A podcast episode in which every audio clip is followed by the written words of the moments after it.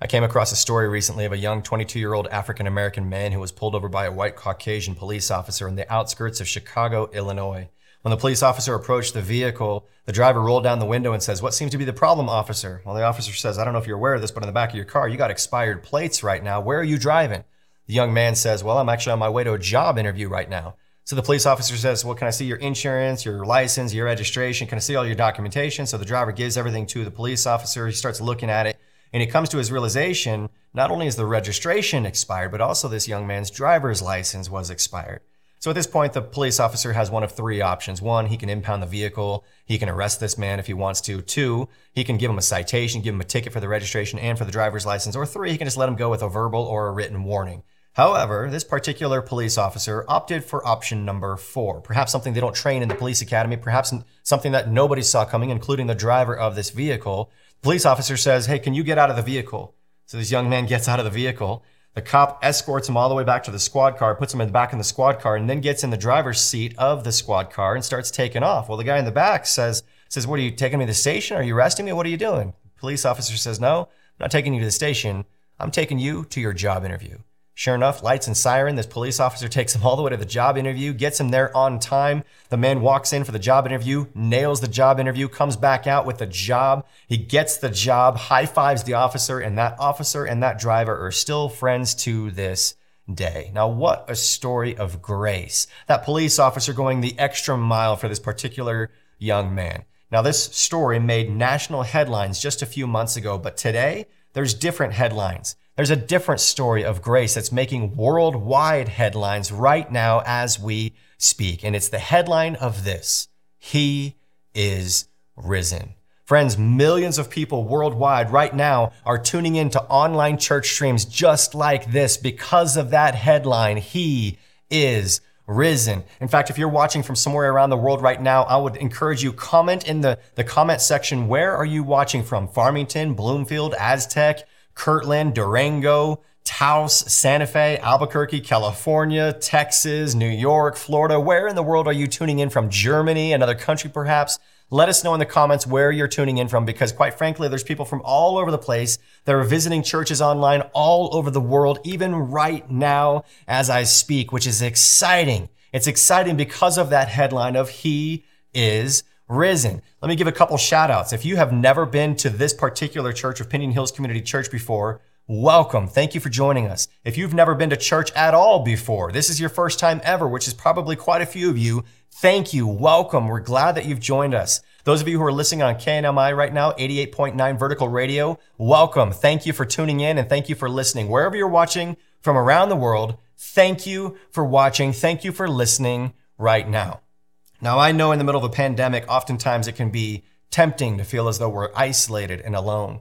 And perhaps sometimes we feel that way. Sometimes because of this quarantine, we feel isolated and alone. But no matter where you're watching or listening from, let me remind you that you don't need to be isolated and alone. Just because we have social distancing doesn't mean that we have to be socially disengaged. We can choose to still be engaged if you want to. In fact, with our particular community of Pinyon Hills Community Church, you can go on to phcc.church. Again, that website, phcc.church. Scroll to the bottom of the homepage, and there's all sorts of different ways that you can be engaged and connected to other people, even during a quarantine.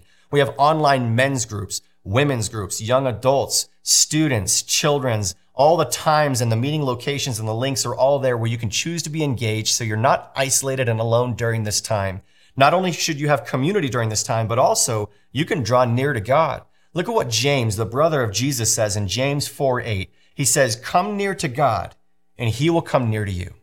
Come near to God, and he will come near to you. Not only is this good because it's not going to be isolating or alone, not only are you not quarantined from God, but at the same time, look at what Paul says in Romans 8:28. He says, "We know that in all things, God works for the good of those who love him." In all things, in all situations, in all scenarios, God works for the good of those who love him. Now, quite frankly, there's quite a few people working for the good of other people right now, right? I mean, if you're a nurse, every single day you're working long shifts, you're putting yourself in harm's way for the good of other people. If you're a doctor, you're doing the same thing, even though you have limited personal protective equipment, you're putting yourself in harm's way to help other people be healthy and help them be safe. Thank you for what you're doing. In fact, if you know a nurse or a doctor or a surgeon or a police officer or a firefighter or somebody else that has an essential role right now and you're continuing to work, maybe you can tag them in this video right now and put a little heart emoji next to them so they know that they are appreciated and loved and valued. We are grateful for you as you are working hard for the benefit of other people. But again, Romans 8:28 says God works for the good of those who love him. And God is the one who created all the nurses and the doctors and everybody else. God is ultimately the one who's in control. He is the one that works for the good of those who love him, which quite frankly, that's the message of Easter, isn't it? It's God that so loved the world that he gave his one and only son, that whoever believes in him will not perish but have eternal life. 2,000 years ago, God sent his son, Jesus, to be born as an opportunity where we could be connected to God. You see, when Jesus starts going from town to town and village to village, proclaiming the things of God, not only was he talking about God, he also told people, I am God. I'm the Son of God. I'm the Messiah. I'm the Savior. I can forgive you for your sins. Now, this is completely foreign to people, but people were starting to get excited about the possibility. Jesus said, I'm the way, the truth, and the life. Nobody comes to the Father except through me. And this is all good news that people can have an eternity in heaven as a result of Jesus. It's all good. So the disciples started following after Jesus. Crowds began to follow after Jesus. In fact, quite frankly, Jesus became like a celebrity. People would follow him everywhere. At one point, he tried to get into a boat, tried to get away from different people. So he starts going on the other side of this lake, and all the people in the crowd started following on the other side of the lake to meet him on the other side because he was a popular person. Jesus was. People wanted to be around him because they liked the message. In fact, when Jesus said, I am the way, the truth, and the life, the group of people who were following after Jesus referred to themselves as the way. They started calling themselves the way. And they started looking at Jesus and referring to the message that he shared as good news. In fact, that's what the Gospels of the Bible are. Matthew, Mark, Luke, and John. Those are all the Gospels, the four Gospels in the New Testament. But gospel means good news. And 2,000 years ago, it was good news. Still today in 2020, it's still good news. That is, if it was true, if Jesus was really who he said he was. But was what he said true, or was it too good to be true? Have you ever had something that sounded a little bit too good to be true? You ever get an email from like the Prince of Persia who says, hey, if you just give me your bank account, I'll hook you up with $40 million because you have a long lost relative that owes you money, right? You're like, wow, I could really use $40 million right now, but I don't know if this sounds a little shady, sounds a little fishy. I'm not sure if it's too good to be true, right? Maybe you receive something in the mail one day that says, hey, you've qualified for a free vacation in Hawaii. And you're like, man, I would love to go to Hawaii right now. I'd love to dip my toes in the sand right now, but it sounds a little too good to be true. Perhaps those of you who have ever tried online dating, if you ever tried it and you put your profile up there, you put your picture up there, and all of a sudden one day you get matched with somebody else and you're like, my goodness, this person is gorgeous. She's beautiful. He's handsome. And you're like, this person is amazing looking. Wait a minute. Is it real? Is that really the right person on the other side, or am I being catfished right now? Is this too good to be true? Sometimes there are scenarios in life that are too good to be true. Was Jesus one of them? Was what he said about eternal life, was what he was saying that we could have eternity in heaven with God, is he just making stuff up, or was it too good to be true? Was he really who he said he was? You see, around this time, there was a lot of people claiming to be the Messiah. It wasn't just Jesus. There's a lot of people saying, I'm the Messiah, I'm the Savior. So Jesus wasn't the only one, but Jesus was unique, because Jesus was the only one who actually called his shot. You see, when he went into the city of Jerusalem with his disciples and the crowds, people were chanting and they were saying, Hosanna, Hosanna, Hosanna in the highest. They were saying, Jesus, save us. Jesus, save us. They looked to him as the new king. But then shortly after that, he was arrested because the government was too concerned that he was going to overthrow the government as the new king. And so they arrested him and they charged him with blasphemy. And they gave him the penalty of 39 lashes. The death penalty was 40 lashes. They gave him the death penalty -1. And they whipped him and they beat him and they flogged him with what's called a cat of nine tails. It was a Roman torture device that they would whip him over and over and over. 39 lashes, they whipped him and they beat him. And you would think that would be enough. Theologians believe that he was beaten so badly that he was beaten beyond recognition. So at that point, you'd think that was enough, but it wasn't enough. They kept saying, crucify him, crucify him. So they gave him a cross and they made him carry it to the top of the hill known as the place of the skull. And he gets to the very top of the hill and they nail him to the cross at 9 a.m. And he hung there for 3 hours. And finally around noon, just before noon, he says three final words and he says, it is finished. At which point he took his last breath and Jesus died. All of his followers, all of his family and friends who were standing around and watching this and observing this, they probably all thought, wait, I guess this was too good to be true.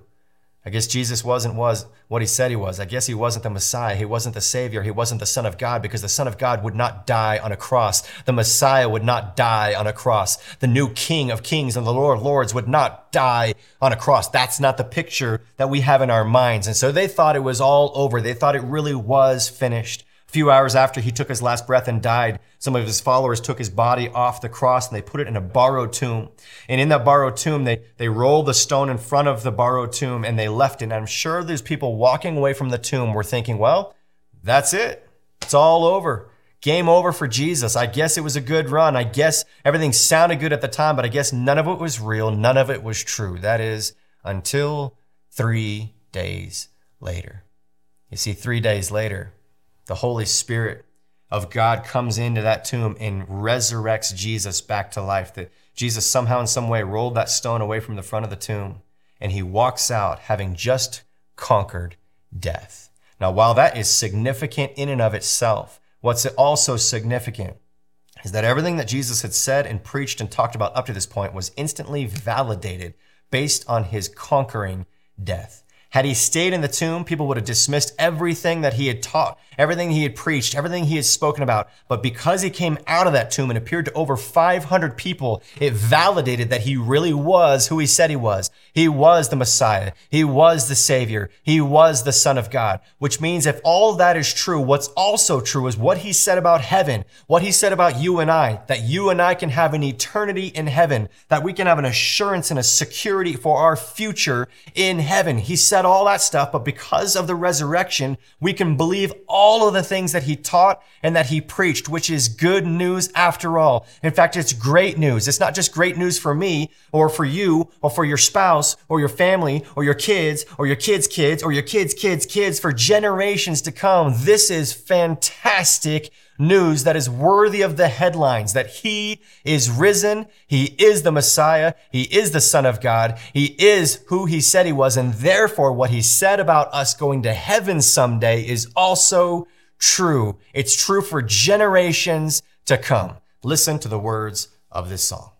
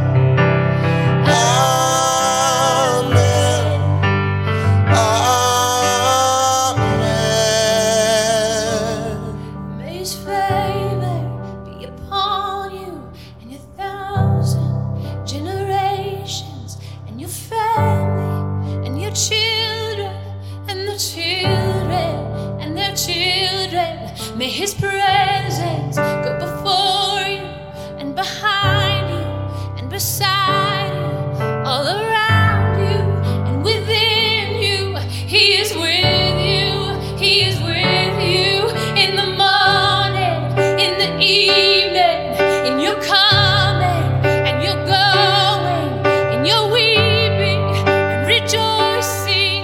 He is for you. He is for you.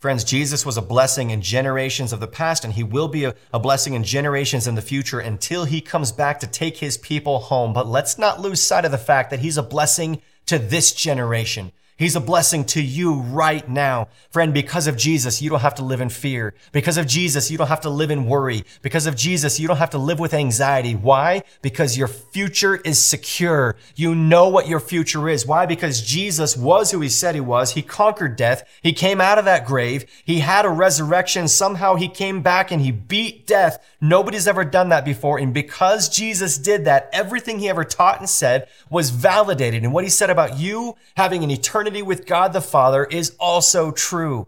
That's why you don't have to have fear regarding a pandemic. That's why you don't have to be nervous or anxious for the future. Your future is secure when you accept Jesus as your Lord and Savior, when you accept what he did for you on the cross, when you choose to have faith that he actually came back from the dead, then everything else is validated and everything else is true as well, which means that you get to go to heaven someday, whether it's a coronavirus or a flu or a car accident or a heart attack or cancer. At some point, friend, each one of us is going to die. Each one of us is going to meet our maker. And when we do, we get to have the opportunity to walk on streets of gold. We get to sing with angels in heaven. We get an eternity with God because of what Jesus did for us on the cross, because of the resurrection. That's why this event is the most historic, most impactful event in the history of mankind. It's because he lives. Let's stand and let's sing the words to this song right now together, because he lives.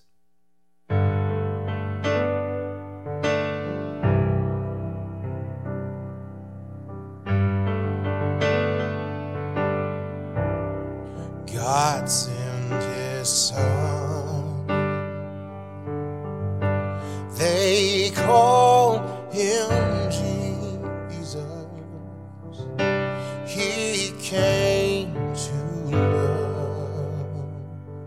love, heal and forgive, he lived and died.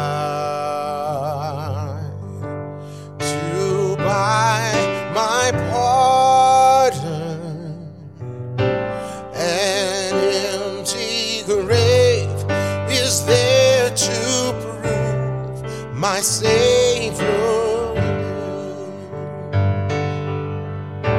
because he lives, I can face tomorrow,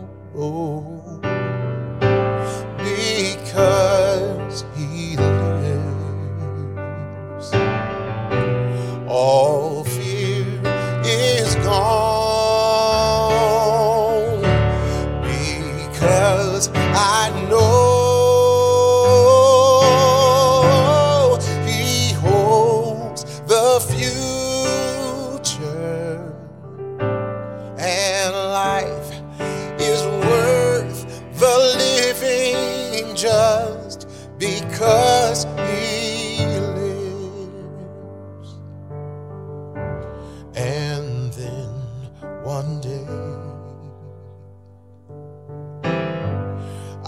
across the river.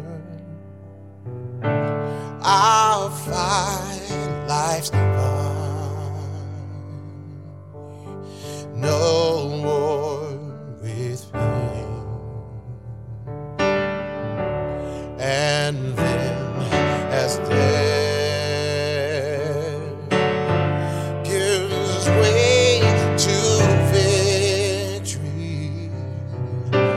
I'll see the lights of glory, and I'll know He lives, because He lives, I can face tomorrow,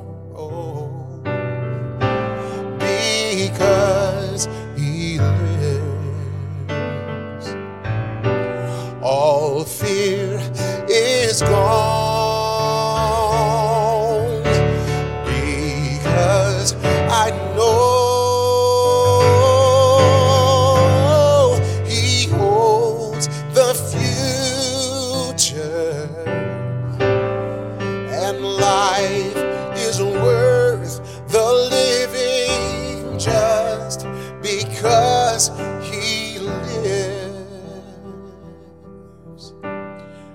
And life is worth the living just because He lives.